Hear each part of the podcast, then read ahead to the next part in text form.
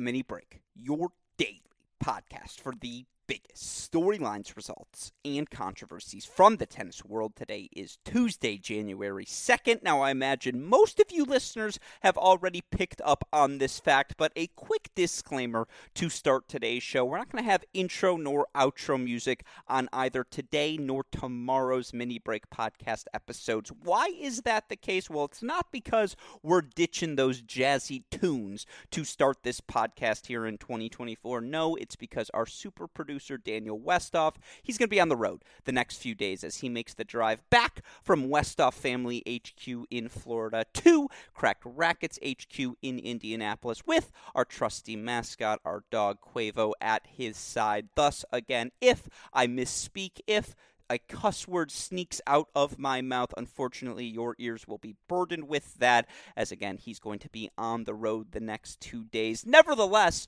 just because we're without our super producer doesn't mean we're going to leave you high and dry from a content standpoint. No, it's the opening week of the twenty twenty-four season. I'm ready to overreact to everything that I see unfold. And certainly as fun as what the last forty-eight, seventy-two hours have been, these past twenty-four, they might have been our best thus far here in this twenty twenty-four season, as we saw so many different players make their return to the court throughout the course of yesterday's action. Of course, most notably, and our headline here to start today's show, was the return of twenty-two-time major champion Rafael Nadal. He's back. He's in Brisbane, and boy, did he look like himself in a straight set victory over Dominic Thiem. Now, we'll break down the mechanics of that victory in further depth here on today's show, but perhaps anyone out there who was wondering, might this be the Rafa retirement tour here in twenty twenty-four? Will this version of Rafa look like a shell of himself after an eleventh-month layoff due to injury? Well, if match number one was any indication of what we're going to see from Rafa when he does decide to be on court this season, you can expect the Rafa we've seen, dare I say, dominate the professional tennis world throughout the course of his career. I mean, he looked stellar. He looked like he hadn't missed a beat. And again, on today's show, I'll break down the mechanics of his straight set victory over Dominic Thiem. But while Rafa was certainly the headline of headlines, there was plenty of other entertaining action dispersed throughout the tennis world over the course of the last twenty-four hours. Not just Rafa's victory in Brisbane. How about Yannick Hanfmann, the victory over Sebastian Korda as well. Our guy, Rinky Hijikata, continuing to consolidate his spot inside the A T P Top one hundred. He gets a straight set victory over Tanasi Kokonakis. We can break down all of that A T P Brisbane action. We can get into the W T A side of things in Brisbane as well, as again, that's perhaps our most loaded draw from top to bottom, name by name, we have in perhaps all the globe here this week. And while we still haven't seen most of our top seeds in action, we saw players like Azarenka, Noskova, Kenin all play yesterday on the women's side. So obviously I want to spend some time talking all things Brisbane here on today's show. We got to get to Auckland as well. I mean, if Alina Svitolina and Caroline Wozniacki are sharing a court, you know we're going to talk about it here on today's show. And again, we're not going to get too stat heavy here today. We'll save the statistic talk for perhaps when we have a month or two months, three months of stats to analyze, a larger sample size for us to dive into. But again, Wozniacki, Svitolina, two of the defining names of my tennis fan life, and I imagine many of you listeners have grown accustomed to watching them compete over the past decade plus. They each look excellent. I'll describe why Alina Svitolina was able to earn a straight set victory, though, yesterday in Auckland, and talk about who else joined her in the winner's circle. Players like defending Auckland champion, twenty twenty-three U S Open women's singles winner Coco Gauff. She kicks off her twenty twenty-four campaign with a straight set victory. We've got young ascending talents as well. Brenda Fruhvirtová, one of the most talented teenagers we have in the globe. Of course, you've got Lulu Sun, a former N C A A champion, N C A A doubles finalist, while at the University of Texas. We can break down both of their matches. The return of Emma Raducanu as well. I do want to spend some time in Auckland, as again, I thought most of the day's highlights, not most of the day's highlights, maybe not even a plurality of the day's highlights, but certainly some significant headlines emerged emerging from that event. So we'll talk Auckland. We'll talk both sides of the Brisbane action. Obviously, we're going to get to Hong Kong. I saw Cilic blow nine match points. I thought a couple of those match points, reprehensible misses for Marin Cilic. But again, it's been a while since we've seen him compete. Another guy whose twenty twenty-three was plagued by injuries. It's great to have him back. How did he look outside of the nine match points that he blew? We can discuss that, discuss the day's other winners there. And then, of course, we'll get to United Cup. I know Djokovic was pushed to three sets. Some other, dare I say, lesser shows. Gil Gross. Obviously, that's a joke, by the way. Gil Gross is one of my dearest friends. We're going to leave that joke in, but obviously Gil Gross, he has a whole show dedicated to Novak Djokovic. And a lot of you listeners, I know a lot of tennis fans out there, they are dedicated to being on the Novak Djokovic fan beat. Dare I say, other shows might choose to lead with a Djokovic three-set victory, but I think a lot of that three-set result was self-inflicted wounds by Novak Djokovic. Sometimes I just wonder early in the season at an event like this, does he just want to play a three-set match to get calloused up to ensure he still has that extra gear? Not that that's ever in doubt, but that gear of, okay, it's winning time. It's time for me to dominate. And ultimately, again, he breaks Lukačka right out of the bat in the third. That third set was never really in doubt. That's why it's not the headline of headlines here on today's show. It's not even the headline from United Cup. I thought Borna Čoric's win over Tallon Griekspoor was actually more informative of something new we might see this season, or not new, but a reinvigorated Čoric, perhaps, throughout the course of the year. So we'll break down the day's United Cup results, not just the men's side of things either way, but oh, by the way, excuse me, that's one of those misspeaks. Maybe I'd have West... I wouldn't have Westhoff edit that out. You'd have to hear that on a normal episode no matter what. But anyways, Vondrousova, Sakkari, mixed doubles. We can talk all things United Cup as well as, again, the purpose of today's episode to break down the last twenty-four hours in the pro tennis world. Of course, quickly, before we get into further depth, I suppose that was the quick synopsis of everything we've seen over the last twenty-four. But if you're looking for in-depth analysis, not of the pro tennis world, but perhaps you're a college tennis fan or someone who sees players like Ben Shelton, like Emma Navarro, like Peyton Stearns, like Yannick Hanfmann or others. You see their success they're having on the pro tour. You know they all played college tennis, and you're thinking to yourself, hmm, that college tennis, it's intriguing me. Maybe this is the year I want to get into it. We've got the perfect primer for all of you listeners over on the Great Shot podcast feed. You can hear myself, our dear friends John Parsons, Chris Halioris break down our top ten Division I men's and women's teams heading into the twenty twenty-four season. Obviously, those top ten teams often going to be filled with the players who in the future will become top one hundred A T P, W T A singles and doubles players. So if you want to become more familiar with the names, you want to become more familiar with the teams, go check out that Great Shot podcast feed. Of course, we're also still rocking and rolling over on the Cracked Interviews podcast feed as well. So if you haven't already, go catch up on all of our interviews. I try to make those topics Poss- uh, try to make it possible for those conversations to age well, not make them too focused on what those players, those coaches, whatever are doing in that particular moment. So again, Great Shot podcast feed, Cracked Interviews podcast feed, obviously here on the mini break or on our Crack Rackets YouTube channel. If you haven't already, please go do subscribe, leave a five-star rating, leave a little review as well. Maybe there are some specific topics you'd like us to discuss more of here in twenty twenty-four. We'd be happy to do so. We just need to know what you listeners are looking for. So again, leave those in the comments section, Apple Podcasts, Spotify, wherever it is you listen to this show, or feel free to tweet at us, Instagram, whatever the verb is to Instagram us. Is it hit us on the gram?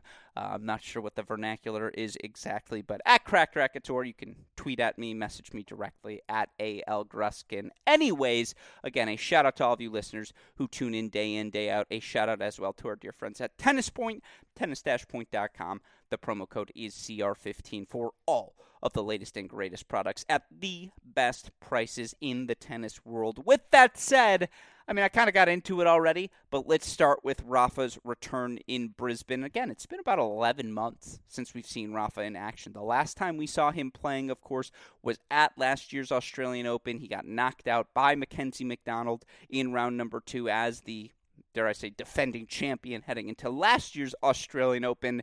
Obviously, a variety of injuries, whether it's toe, whether it's foot, whether it's knee, whether it's hip, whether it's shoulder. Rafa's experienced just about every injury possible within the realm of the tennis world throughout the course of his career. And look, early in his career when he's twenty-four, five, six, seven, bouncing back from those injuries, maybe even in his early thirties, you had a little bit more certainty that when Rafa was able to return to the court, we would see the very best version of him. But look, Rafa's going to turn thirty-eight years old. Let me say that again. Rafa is going to turn thirty-eight years old this upcoming June. He is currently thirty-seven, and to see any thirty-seven-year-old, not just a former twenty-two-time Grand Slam champion, a guy who's put over a thousand matches, over thirteen hundred matches on his body at the tour level in his career, a guy who has that sort of mileage, the guy who has his track record, just the totality of injuries he's faced,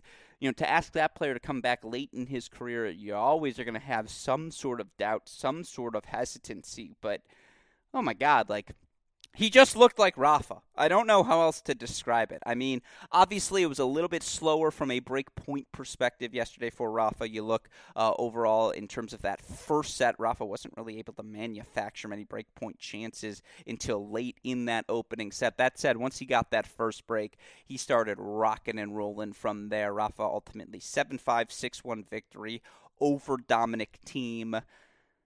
I mean, what's most impressive? The fact that he made two-thirds of his first serves in his first match back. The fact that he won ninety percent of his first serve points. Let me say that again. He won ninety percent of his first serve points in his first match back in eleven months. If that's not enough for you, here's a stat. He lost six points on serve, period. Let me say that again. Six points on serve, period. And I understand Rafa is built, particularly on this court, on this surface, to exploit the game of a Dominic Thiem who's got that one-handed backhand, right? And, a, you know, anyone who's been in this game long enough, since you're six years old, you know, lefty with heavy topspin into a one-handed backhand, that is a matchup nightmare. And yet, it was the ruthless efficiency, the precision, the routine nature about which Rafa went through his surface games. He lost six points on serve in the entire match, and the plus one arsenal, the plus one plus one arsenal was there. You just, you know the Rafa combinations, right? Forehand cross, forehand cross, forehand line, forehand cross. Oh, you think you're going to go down the line with his backhand to bait him into playing backhand cross into your forehand, Dominic Thiem? No, no, no. That backhand's going right back up the line. If you try to hit that backhand down the line twice on him, then that second ball is just going to be knifed with a backhand cross-court angle where, again, his ability to get outside the ball to create that angle, the topspin he's able to generate, it's so visceral, right? It takes two seconds of watching Rafa swing pattern, his swing flight to be, I mean, again, this is why I don't. I try not to talk too much Rafa, too much Djokovic, because I just feel stupid when I do, in the sense that what sort of analysis, and I'm going to take another shot at Gil because I love him very much. I don't know what sort of analysis any of us can offer on a Djokovic, on a Rafa at this stage of their careers that you haven't already heard described about these players thousands of times over the course of the past two decades as they've each dominated the men's tennis ranks. Again, the most impressive part was how fluid he looked in and out of corners. Yeah, is he as fast as he once was getting out of those corners? No, he's not twenty-six anymore. He's thirty freaking seven years old. But he doesn't waste his step. You know, he's going to Charlie Hustle each and every ball he has the opportunity to do so. The backhand down the line pass he earned to earn the clinching break, uh, to clinch the break, excuse me, to go up two love in set number two to kind of pull away from there. Like, it's just vintage Rafa. You give him an inch, he takes a mile, right? You just, you cannot afford any sort of sloppiness. And, you know, I don't want to say it was a sloppy final service game from Dominic Thiem at the end of set number one to get broken. I thought Rafa hit a couple of good passes. I thought Rafa got him stretched, opened up that inside-out forehand to, dare I say, hit through the court, move forward behind to really assert himself there. But it it was certainly a sloppy game from Dominic Thiem to start set number two. And again, you just can't go down a set break to Rafael Nadal because he's not – again, you give him an inch – he takes a mile, he's not going to give you an inch at any point of the match. Everything you take from Rafa, it's earned, and you've always known that about the twenty-two-time Slam champion throughout the course of his career. But, I mean, again, I guess for me, the biggest lesson learned here is that, and I don't think this is a lesson learned. If you go and listen to uh, the off-season podcast I did, he's getting mentioned three times in the first fifteen minutes. Honestly, I better get a residual check from Gil Gross after this podcast. And again, you're talking about one of my dearest friends I have in the industry. Of all the people I have met since I have graduated college, I would put Gil Gross in one of the five closest friends I have made during that time span. And a lot of you listeners know, as you get older, you don't really have a need to make new friends. You kind of stick with the crew that got you there. Again, I'm twenty-eight years old. I would be shy. I mean, I guess in this industry, you know, again, I try to be in media. I want to meet all of you listeners. I want to meet you people. I want to meet new players. I want to meet new coaches. I hope that someday they become my friend. This is quite the tangent here. Maybe I'd have less stuff cut this otherwise, but... You know, as Ryan Russillo, who I like to listen to quite a bit, says, you're not really in the business of making new friends as you get older. You know the friends you got, and you kind of want to roll with them. Gil is certainly in that, clo- you know, again, Gil is one of my dearest friends. But anyways, all that is to say, I was on his podcast in the month of December. We were talking about what to expect from Rafa in twenty twenty-four, and we kind of had that discussion. Would this be a season that Rafa limps through? Would he just want to play one more year for himself just to say, okay, I kind of went out on my own terms. I didn't go out injured, even though it wasn't my highest level. That's just not who Rafael Nadal is. Rafa has one speed, and that speed is one thousand percent full tilt at all times. And that's what we saw last night. Like, I do think this was a stark reminder that anyone who expected Rafa to limp through the finish line, anyone who expected we were going to get a seventy-five percent Rafa, that's just – Rafa will retire before he gives us seventy-five percent Rafa. Because, again, Rafa knows one speed. And perhaps that's why his body has broken down to the degree that it has. He is such a physical player who no one has ever doubted Rafa's intensity. No one has ever doubted Rafa's desire. No one has ever doubted Rafa's effort, not just on a match-by-match basis and event-by-event basis, but straight up on a point-by-point basis in his career. And we saw that last night. Like, it was just a clear-cut, okay, why is Rafa back? It's because he's comfortable enough with his level. He's comfortable enough with his fitness that he can be at least ninety percent, ninety-five percent of himself. And again, ask any tennis player in the world. You can change your current game to become ninety, ninety percent of Rafa. I think just about all but the top ten players in the world would make that trade. And so again, Rafa looked like Rafa, six points lost on serve. That tells the story. Now, that's a little disappointing for Dominic Thiem, who, by the way, wasn't too shabby on serve either. He wins two-thirds of his first serve points. That's below top fifty average. It's not great. Again, it would if if he could have any game back, it would be that first service game of the second set because there were a couple of loose forehand errors. By the way, the forehand approach he misses on set point to end set number one, he overcooked it. But by the way, that's Dominic Thiem. Dominic Thiem has one racket speed. He's not massaging the ball ever. It's full tilt at all times. Uh, he just overcooks a forehand approach that he probably makes ninety-two out of one hundred times he tries to hit.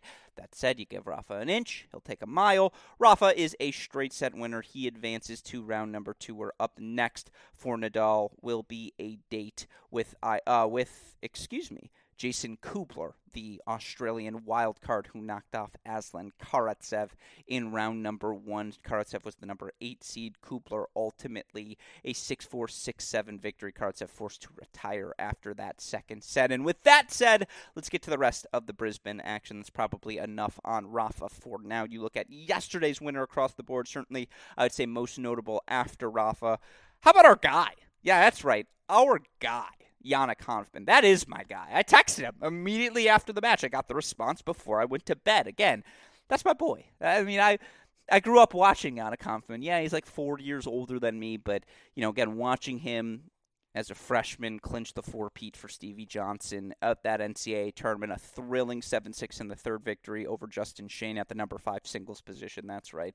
I'm flexing my college tennis memory. You ask me anything that happened twenty ten to twenty seventeen in college tennis, I will remember it photographically. You ask me what I ate for dinner yesterday, I'll be like, ah, oh, I think I had pasta. Like, it's just, again, the things we choose to remember, how the human brain works. Shout out for a weird tangent. Anyways, down an early break in set number one. Man, Yannick just makes you, I caught myself before I swore.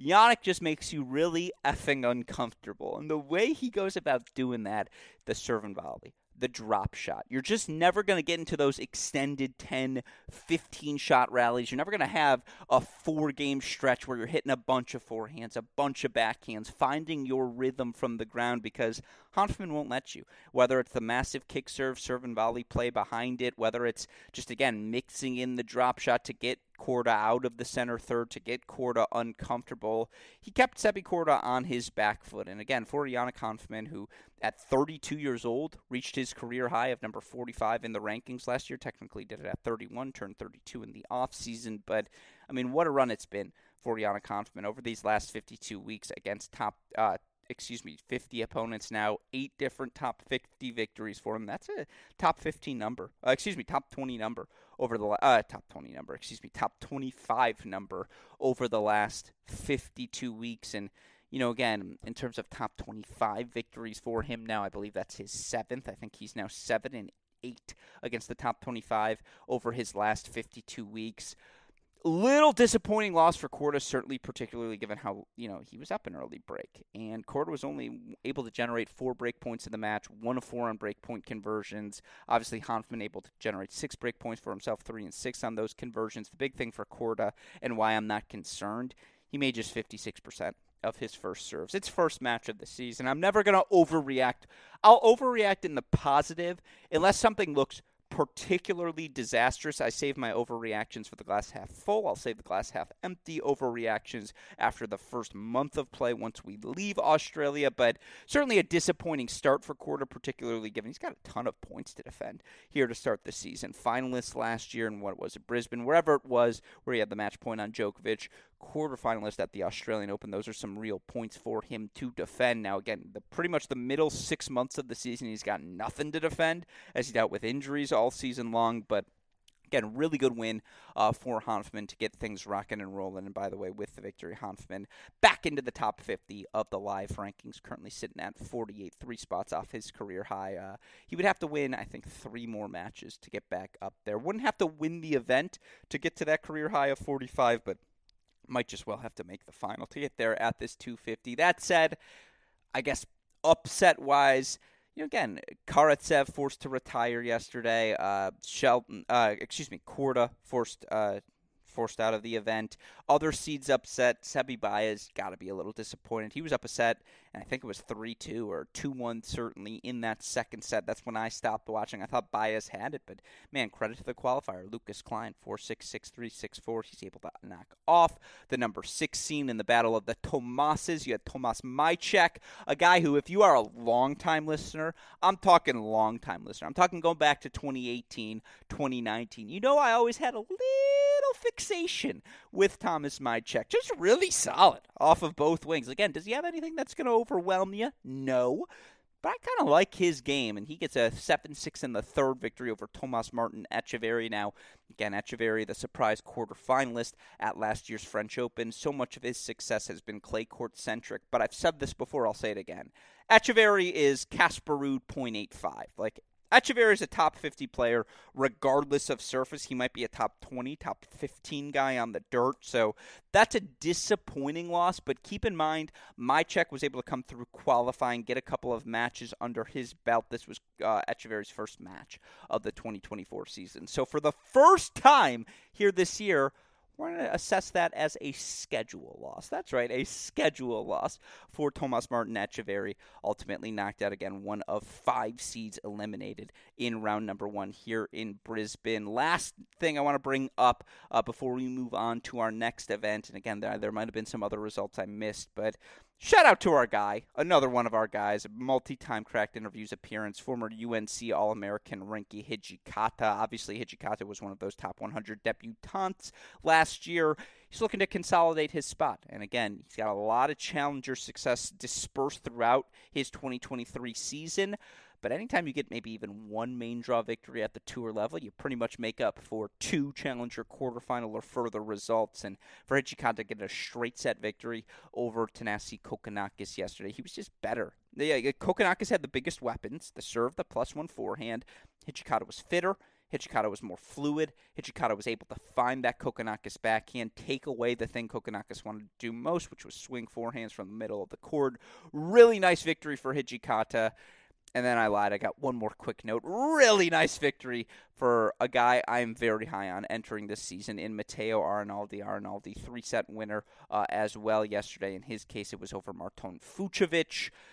again, Fucovic on the back half of his career, certainly that's a win if Arnaldi wants to consolidate his top fifty spot. He has to have, but again, come from behind, three sets for Arnaldi, six seven, six four, seven six. The guy can just do a little bit of everything, and he is a plus athlete, particularly from a fluidity standpoint. So really impressed by the performance we got from him. Again, Arnaldi advancing to round number two. We still have one round one matchup to go. Qualifier Alex Michelsen going to take on Ugo Umber here Tuesday night in the States. Wednesday, obviously in Australia. I'm in. Like, talk about weapons. Talk about plus one tennis guys who are going to look to move forward. Again, Michelsen a little more in your face with that serve and volley tactic, with uh, how frequently he tries to push forward to the net. But obviously, Ugo's all about the plus one forehand, and he'll just have the ability to, to test that Michelsen movement. Uh, we'll see if Michelsen has the plus one prowess to match at this point of his career. We'll see how much he's progressed uh, movement-wise over the course of his offseason as well. Anyways, that's your update on all things Brisbane. And right now, according to the Tennis Abstract singles forecast, it's Grigor Dimitrov, still the favorite, thirty-two point nine percent. He'll take on Daniel Altmaier in round number two. After that, you've got Rune, sixteen point eight percent. Safiulin, seven point six percent. According to Tennis Abstract, Rafa only a four point six percent chance of winning. But again, Tennis Abstract, a little more E L O rating focused, a little more foc- uh, more centric on what your results have been for those projections than what you have historically accomplished. So anyways, if we see this version of Rafa, four point six percent is just not doing justice to his percent chances of winning this two fifty event in his return to the court. That said, that's all things Brisbane on the men's side. We'll get back to the women's side of Brisbane here in a little bit. Let's head over to Auckland next, and let's talk about another highlight match returning to primetime veterans to our lives here on the tennis court. That, of course, was the battle between Alina Svitolina and Caroline Wozniacki. Wozniacki goes up the early break, but in the end, it's Svitolina who earns the straight set victory, six four, six three, and the most encouraging sign, I will continue to say, for Alina Svitolina, it's not how quickly she got her movement back. But by the way, it's like she never missed a beat. Like, if you watched Alina Svitolina in two thousand nineteen and watched her in and out of corners here in twenty twenty-three, you'd never know in between that time she had a child and she was out of the game for a year stretch, because the fluidity is back. The, you know, the court senses, the anticipation skills are back as well. And it was just an old-fashioned brouhaha. It was an old-fashioned grind between these two former top five players in the world. And look, Svitolina just had, I'm going to use this word again because I was complimented on it on Twitter. Thank you for the kind words. And by the way, to you listeners, whenever you tweet out one of the episodes we do, know it's going to be an automatic retweet from me. It's always greatly appreciated when I don't have to be the one uh, shamelessly plugging our content here at Cracked Rackets. That said, there was just a little extra chutzpah behind the forehand of Alina Svitolina, a little extra oomph for those of you less familiar with the Yiddish, uh, I suppose, the Yiddish phrasing vernacular. Anyways, Svitolina was exceptional. Like, she was excellent yesterday, and I thought she just had a little more juice behind that forehand. You know, Caroline Wozniacki still going to leave that forehand hanging at times, still going to play that high loopy ball, and I just thought Svitolina was prepared for it. She was disciplined. I love that after the match she mentioned how fond she was of the fact that she was able to play another long, grinding match with Wozniacki. I'm sure there was a time both weren't sure if they were ever going to get, excuse me, that experience again. Again, an hour forty-four uh, for a four and three match speaks to the grind that it was. Svitolina able to save six of nine break points. Wozniacki able to save five of ten. Again, eight breaks in what a nineteen-game match speaks to the physicality on display. I just thought it was a little bit easier for Svitolina to end points off of both wings. Forehand line, backhand line. There's some really impressive movement, some really nice side-to-side. Again, just Wozniacki was a little bit less effective putting things away with her forehand wing, just offering a little bit of a window for Svitolina to crawl her way back into rallies. Svitolina made the most of it, and you know, again, for Alina Svitolina on the comeback tour now since making her return to the tour last season, she's twenty-one and twelve. Like, she's winning sixty-four percent of her matches uh, during this stretch of time. You look for her record against top fifty opponents, she's eight and eight. She's five and three against the top twenty. She belongs in the top twenty of the W T A rankings. Right now, sitting at twenty-four, a title this week would get her all the way back up to number twenty-two. Of course, she'd still have to go through Coco Gauff to get that title. Gauff, the unequivocal number one seed, looked real good in a straight set victory over Claire Liu. Was up four love in that opening set before, dare I say, taking her foot off the gas. Now credit to Liu, who just said, fuck it. Sorry, it slipped out. Sorry. Sorry. It slipped out. If you're listening with young ones in the car, you didn't get the quack sound effect there. That one's on me. I take the L. But yeah, Claire Liu just started swinging. And look, Claire Liu's got a little bit of a hitch in how she takes back that forehand. It's like a quick loop, and then she explodes through it, the loop being the take back. That's what my coach always called it. He said, make the loop, drop the tip, give it a flip. My coach was big on rhyming, um, which maybe explains why I am how I am. It was always drop the tip, give it a flip, the extension pronation combination on the serve. There's I could go through all the isms of Joe Brennan over the years. He used to always say the word listen instead of listen. And then you'd be like, Joe, it's listen. He was always trying to bait someone to saying listen, to which you could say, well, then why do they have a T in that word? And so that was always one of his bits that he did, listen. Anyways, listen up, folks. You know, Alina Svitolina's looking real good. Caroline Wozniacki, by the way, unequivocally a top fifty player in the world right now. I'd probably put her even in that top thirty-five range. The physicality, again, the consistency on the backhand wing. Yeah, the serve was a little bit sitting up. That's always been the case for Wozniacki. Again, given how long her layoff was, to see her move as well as she is right now, I- I'd feel pretty good if I'm a Wozniacki fan coming out of this. Again, between twenty twenty-three and twenty between January twenty twenty and August twenty twenty-three, she played zero matches, zero professional matches during that stretch of time. Uh, obviously, she's going to get a wild card into whatever she wants to play, so we'll get to see plenty of Wozniacki whenever we, whenever she wants to be seen throughout the course of twenty twenty-four. I liked her level, really enjoyed what I saw from Svitolina. She advances, and then, you know, again, I started to get into the Coco Gauff of it all. Gauff's forehand looks good. Like, there's a little extra bite behind it now, and again, technique-wise, it still looks the same, but, and I always think, how do you actually quantify this, but doesn't Coco Gauff look a little stronger? Like, don't those arms look a little bit more muscular than they did even as recently as last season? And by the way, it makes sense. Coco Gauff, yeah, she's been in our lives forever, but she's still just nineteen years old. Like, the body is still maturing. She's still going to put on, you know, again, with every offseason, you imagine all of these players are hitting the gym. They all like to come back a little bit stronger, but when you're hitting the gym frequently at nineteen years old, you're just going to have perhaps bigger dividends paid. And like, I swear to God, her arms just look more muscular. Like, and I mean that in the best possible sense. And, you know, again, yeah, did her foot go off the gas up for love? Sure. Was that match ever in doubt? Absolutely not. And, again, the serve still looks good. The movement in and out of corners, if she has put on any more muscle, it has not affected her fluidity whatsoever.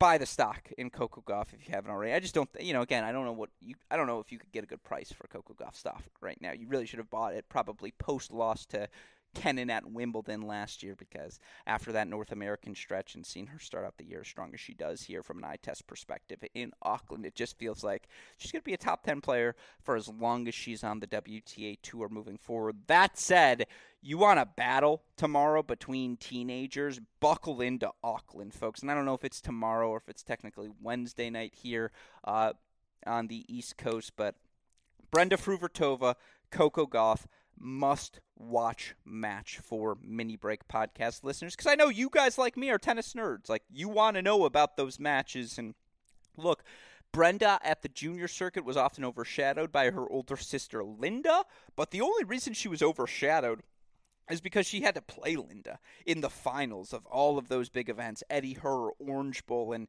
you know, again, Brenda's two years younger than her sister Linda, still just sixteen years old already, started the year at one seventeen in the world. I'm glad you asked. What is Brenda Fruhvirtová's record last season? She went forty-nine and nine. forty-nine and nine. Like, what are we doing here? She went seven and oh in pro finals last year, and none of them came above the sixty K level. But I do not give a blank, because she went forty-two and nine last year. She's now fifty-two and nine in her last fifty-two weeks. Comes through qualifying, now a straight set victory over Anna Blinkova. The technique is so pure. The backhand is beautiful. Again, for someone her age to move as well as she does, for someone her age to be able to inject the pace that she does. I like her forehand much more than I like her sister's, to be honest. They both have those elite backhands. Like, it's top one hundred watch for Brenda Fruhvirtová. And again, she's sixteen years old. She hasn't had the Mira Andreeva Wimbledon run that slaps you in the face as makes her a name that you have to watch moving forward. But quite frankly, if you aren't watching for and monitoring the movements of Brenda Fruhvirtová, you're probably not listening to this podcast on Tuesday, January second. You're probably doing other New Year's things. Brenda Fruhvirtová, remember the name, and watch her match, round number two, in Auckland against Coco Gauff. That said, uh, your other results, certainly to run through all the Auckland gauntlet yesterday, you had an upset via, uh, who was the seed that got knocked off? Nope, I'm thinking of a different, excuse me, event. I am thinking of what happened at the W T A event in Brisbane, where we're going to go next. Um, but in terms of the other action, just to quickly run through a couple more things. Shout out Lulu Sun. It was an all-college tennis bat- battle. She took on Florida Florida, Florida Gator, All-American McCartney Kessler.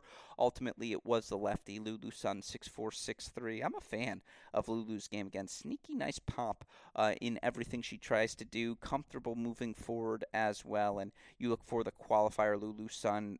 Reached her career high one eighty-nine last season with her victory. Lulu Sun up back up to that career high of number one eighty-nine here this week in terms of tour level victories in Lulu Sun's career. I mean, again, doesn't have a ton of them to turn to prior to qualifying this week in Auckland. In fact, at her career at the tour level, this is just her second career tour level victory, the first coming back in twenty twenty-two when she made a quarterfinal in Seoul. Heck of a victory for the twenty-two-year-old former University of Texas All-American. Lulu, perhaps your biggest surprise winner yesterday. Your other winners, Petra Martic, three sets over Rebecca Masarova. That's a brutal first-round match for both. Varvara Gracheva gets a much-needed win, three sets over Teresa Martinsova. You had Yuan Yua, three sets over young American, rising American Kayla Day. And then last, but certainly not least, got the return of Emma Raducanu, the twenty twenty-one U S Open champion, who has just had so many ups and downs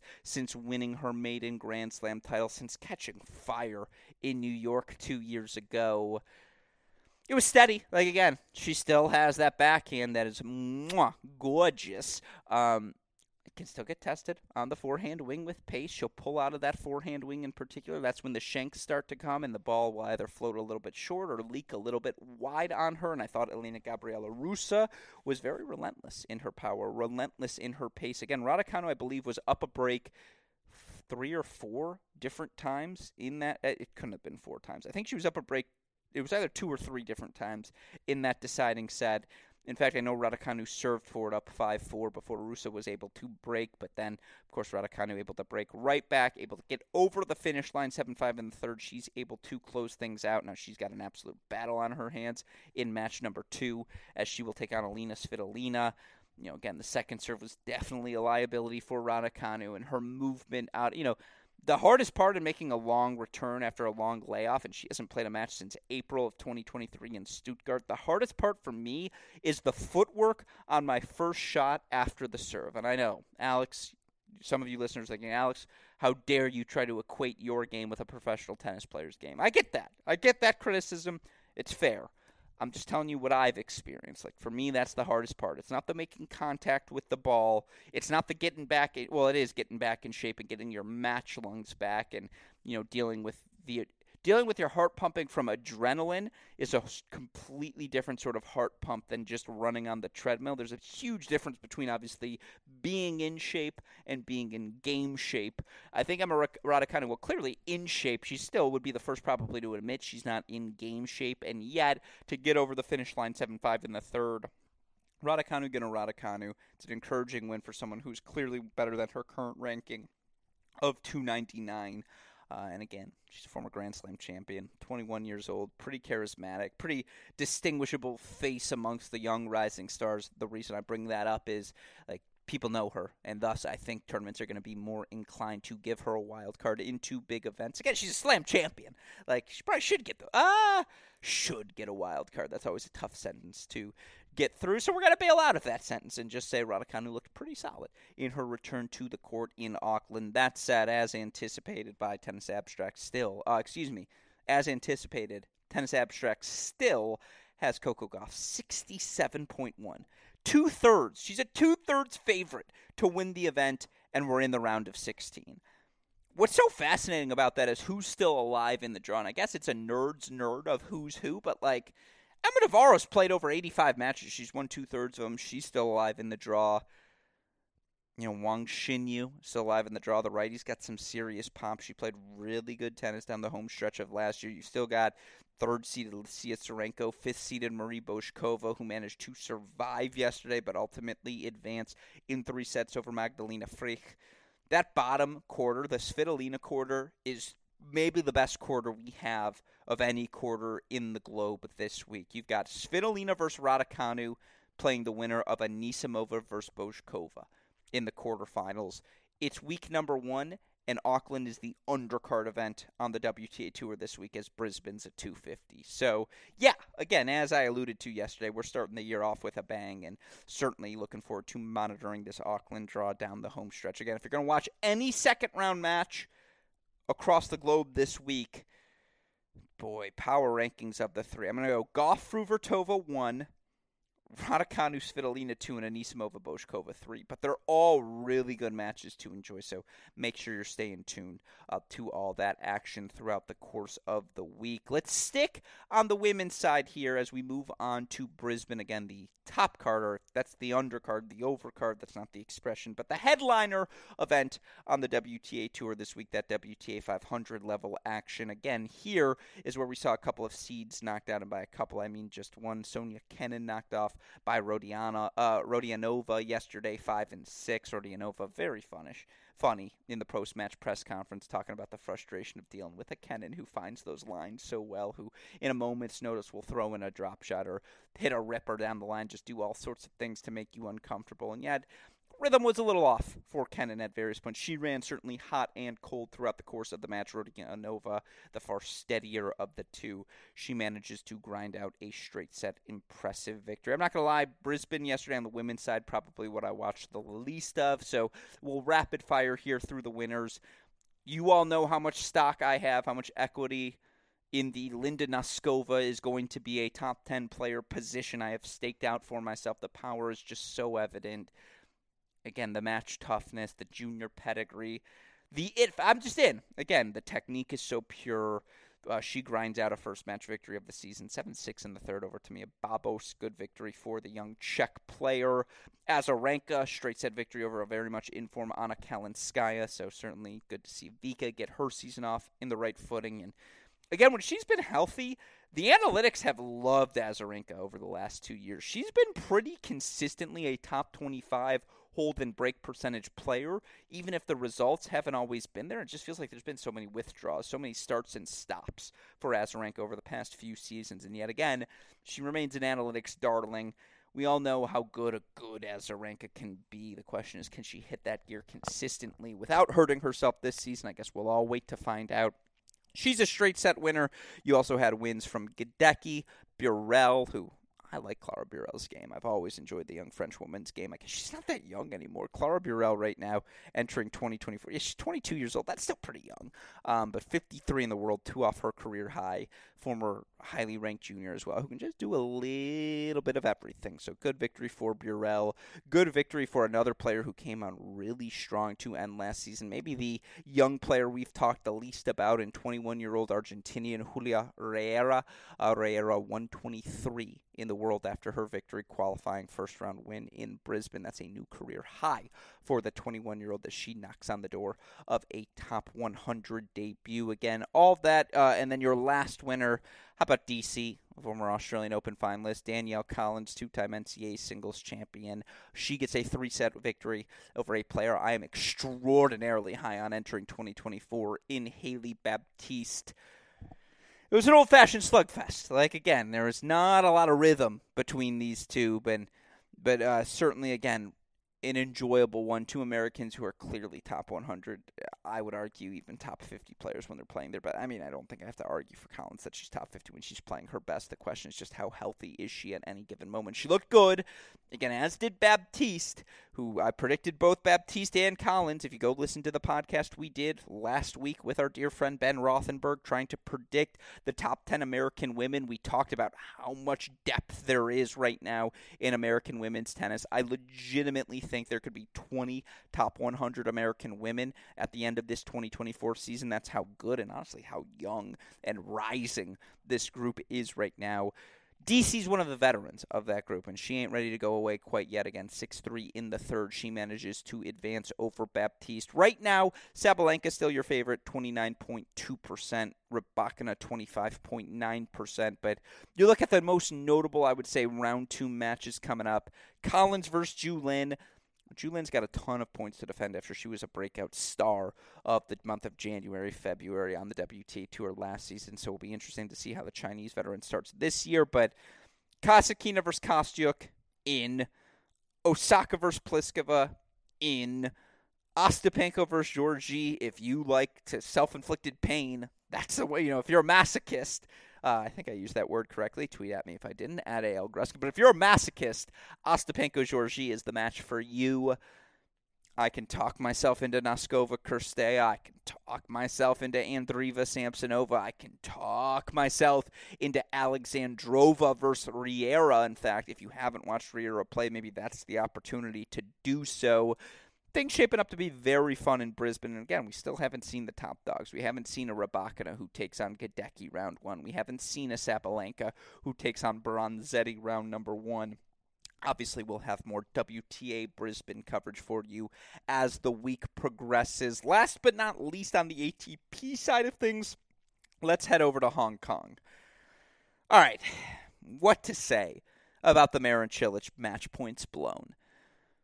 Third set breaker, or was it the third set breaker? Maybe it was third set four five. Third set four five, Struff serving. He had a backhand pass that I swear to God he'd make ninety-five out of one hundred times. Maybe even ninety-seven out of one hundred times. And he just overcooked it. Like, it was one, yeah, he had to move forward to the net. It was kind of at an uncomfortable angle when he had to hit it. But, again, I... I thought it was really, really well done, and so I was surprised. Uh, or, excuse me, it was set up perfectly, and so I can't believe he wasn't able to get through there.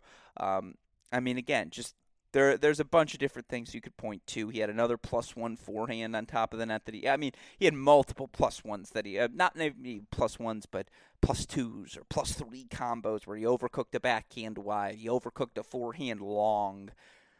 Struff came up with a couple good serves. There was one beautiful little backhand cross-court pass from Jan-Lennard Struff on a Martin, uh, Marin Cilic service match point. But there were some self-inflicted wounds. I, I think of those nine match points, six of them were Cilic unforced. Not forced, unforced errors by Cilic. And look, I mean, again, he's he hasn't played a match in what? Marin Cilic's last match played, I believe, was also January of last year. Yeah. It, no, no, excuse me. He played one match, Umag, in July. But other than that, he played three total matches, with two of them coming the first week of the season last year. That's going to happen. There's going to be some rust. The footwork's not always going to be its cleanest. Really nice win for Jan-Lennard Struff, who obviously has two more months before the free ride is over, and he's got, I don't want to say a thousand points to defend, but it might legitimately be a thousand points to defend in the months of March, April, early May. And obviously after that, he has some injury freedom to make up for. So if he can just stay top fifty through the end of May, then he can have another growth period uh, in his resume, but uh, excuse me, on his ranking. But three six, seven six, seven six, he fought off nine match points. Will any other player fight off more than nine match points this season? I'm going to offer... No, like minus one fifty odds that that does happen, that someone does surpass those nine match points or save more than nine match points. If you want a little taste of that action, you can go visit my makeup prop, my made-up prop casino, because that'd be fascinating. Does someone save more than nine match points in another match this season? If you have made it this far on the Mini Break podcast and feel inclined to tweet at me, I'm going to do more call and response uh, here this year. It's not because I've been attending more temple. It's not because I'm getting into my religious grounds, and that's where call and response is most prominent in my life. No, it's because I want to hear from all of you listeners. Forget that rant about not making friends. I want to make new friends with all of you listeners. Uh, we'll keep the old. You know, one is still silver, though, and the other's gold. Um, anyone else know that nursery rhyme? Shout out to the nursery rhyme. A circle's round, it has no ends. That's how long I want to be your friend. Is my mom the only one who would say that to us, or did others have to hear that song as well? Because that's a song burnt into my brain. Anyways, um, yeah, I don't know where we go from here. Nine match points saved by Jan-Lennard Struff. I suppose a job well done by him. You look at the other results throughout the course of the day. Most shocking result was the lopsided nature. Seb Ofner, one and two over Mackie McDonald, but Go back to the podcast we did with Damian Koost. Ofner was one of those low-key improvers last season who reached a new career high, who is now at a new career high at twenty-seven years old. He's forty in the world. He is the highest-ranked Austrian in the world, and he's going to be in serious Olympic qualifying position. Again, it's an Olympic year. That matters. Um, that's a r- job really well done by Sebastian Ofner to get his year rocking and rolling. Your other winners on the day. Straight-set win from Yamir Kecmanović. He had up. He's one of my make-or-break players here in twenty twenty-four where I'm just going to kind of give up on his top twenty upside if I don't see something special this season. That's going to be a podcast when I get back to Indianapolis, which will be Wednesday night, and then we're really rocking and rolling Thursday, Friday, Saturday because I don't have the burden of wanting to spend time with my family. I can really lock in on more podcast topics for all of you listeners. Anyways, Kecmanović, straight-set winner. Hussler, a straight-set winner. Brody, a straight-set winner. Huge win for Roberto Bautista Agut in straight sets to get rocking and rolling. And then shout-out Lorenzo Musetti. Took on the talented teenager Coleman Wong. I owe you all more Coleman Wong analysis. I know Damian Koost brought him up when we talked about our potential top one hundred debutantes on a podcast on the Great Shot podcast feed, but... Um, or was that a Great Shot podcast? No, that was a Mini Break podcast, excuse me. I know we talked about him then, but explosive, fluid, and I like the technique. I like that he got a little dog in him. Like, he's trying to get the crowd going, trying to, I don't want to say get in Musetti's head, but he's trying to play with some serious fire. And yet Musetti is just one hell of an athlete. Maybe the most underrated athlete from a fluidity standpoint. Not the most powerful, but... in those best athlete conversations, I feel like Musetti gets left out too frequently. Now, by whom? You might be asking. By me. Like, I try to bring it, I'm trying to bring it up more frequently. I do think he is one of the better athletes we have on the A T P Tour. He gets a straight set win. Speaking of ridiculous athletes, Arthur Fee able to grind out a six three, four six, six one win over Borna Goyo. Now, Goyo's the real deal. Former N C A A singles champion is going to stay in the top one hundred. His serve, his forehand, the aggression with which he plays, like, there's just a place for it in the top one hundred moving forward, but Arthur Fee's not a top one hundred player. He's not a top fifty player either. I think the expectations for him are crack the top twenty, maybe even sniff around top fifteen, top ten status if things really break right for him this year because he didn't have that much success at the majors. Hasn't had that signature moment at a major event yet, and I just think it's coming.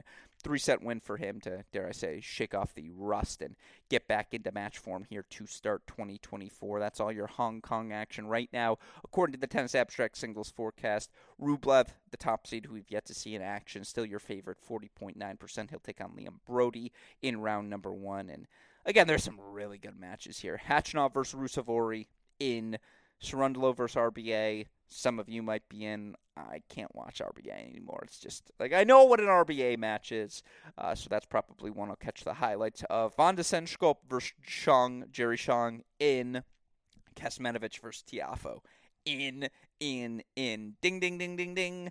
That's our number one match uh, of round number two in Hong Kong, Tiafoe versus Kecmanović. Because, again, Miomir's a former world junior number one. He's pretty good off both wings. Like, no definitive weakness uh, for the Serbian, and yet just leaves a little bit something to be desired. Like, I saw the gear he hit at Davis Cup to end last season. I just want to see that more consistently. fifty-two in the world right now is the twenty-four-year-old. If things break right, he's a top twenty-five player to end this season. If they don't, he could be out of the top fifty. Again, it's a make-or-break year in terms of what is his upside moving forward. That's what I want to find out. A match against Tiafoe early in the season will be an excellent test to offer us some sort of litmus uh, of litmus test, excuse me, of where he's at right now. Anyways, that's all of your tour-level action. Quick shout-out to Clara Tauson, who I mentioned yesterday. She did get a straight-set victory over Victoria Golubic to kick off her twenty twenty-four campaign. If she's healthy, it's when, not if. The twenty-one-year-old former top junior in the world will return to the top fifty of the rankings. But last and certainly not least, let's talk United Cup here quickly. And I'm still not one hundred percent sure. You know, again, I'll have to go look at the results. I think there's still a few more group play matches left to determine who is or isn't advancing to that quarterfinal round. But yesterday, here are the highlights. And again, we'll rapid fire through these here to end today's show. I guess I determine how long these shows are, but I don't have the most extensive thoughts. For Croatia, uh, straight set victory for Coric over Griekspoor, three sets for Vekic over Ruse. Borna looks good. He looks fit. setting the backhand so beautifully. And look, Griekspoor tried to play with pace through that Chorch forehand wing, as everyone does. Borna was ready. Borna was really nice in asserting himself. And again, I thought Chorch did a better job of playing with pace there. I say into the Griekspoor forehand, coaxing errors out of Tallon, then vice versa. I thought he served pretty well, hit his spots pretty well also. He just looks fit again. He looks healthy. He looks like the top thirty, top twenty-five version of himself. And, I mean, look, this is a guy who won Cincinnati in twenty twenty-two. Like, we know what Borna Choric's top level looks like. It's just he hasn't been healthy at all for, like, the last three and a half years. We'll see what Choric we get in twenty twenty-four, but this is certainly encouraging signs for him to start his season. A good win for Vekic as well, by the way. Aranx Rus just makes you uncomfortable. And, yeah, you want to play with pace through the lefty's forehand because she has that big backswing, and yet if you leave a ball short, she's going to make you pay because there's some heavy action on that forehand wing, and she drives through her backhand so well. Still comfortable, dare I say, six two, three six, six one win for Donna Vekic. Again, comfortable win for Djokovic as well, six one, six seven, six one. You know, Lechechka was up a break in the second set. Djokovic got the break right back. Djokovic played a really bad tiebreaker. He breaks Lechechka immediately to start set number two. Beautiful little backhand returned, uh, knifed at the feet of Lechechka on a break point serve and volley attempt by Lechechka. And, you know, again, in the break to get the first break in set number one, a perfectly executed forehand cross-court pass from Djokovic. Now, I know he had some wrist issues yesterday uh, in the middle of set number two, but he was very quick in the post-match press conference to not only express the fact that he had four vegan cookies for dessert last night, but to express the fact that he has no long-term concerns about that wrist injuries, that it was more just returning to the court, early season soreness than anything else. He's fit. He's focused. He's Novak. Like, again, he looks like Novak Djokovic. I don't know what else to say.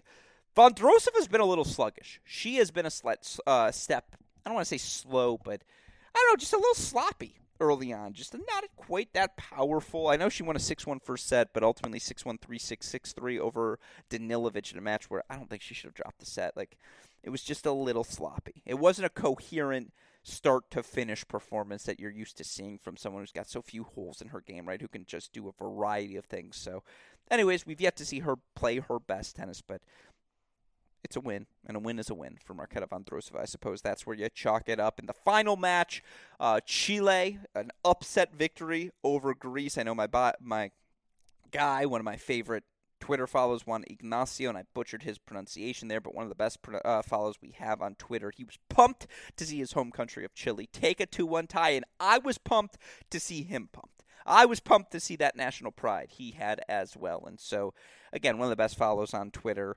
Uh, A deserved moment, dare I say, for he and Chile fans everywhere. Nicolas Jarry able to take a seven five third set victory over Sakalaritis.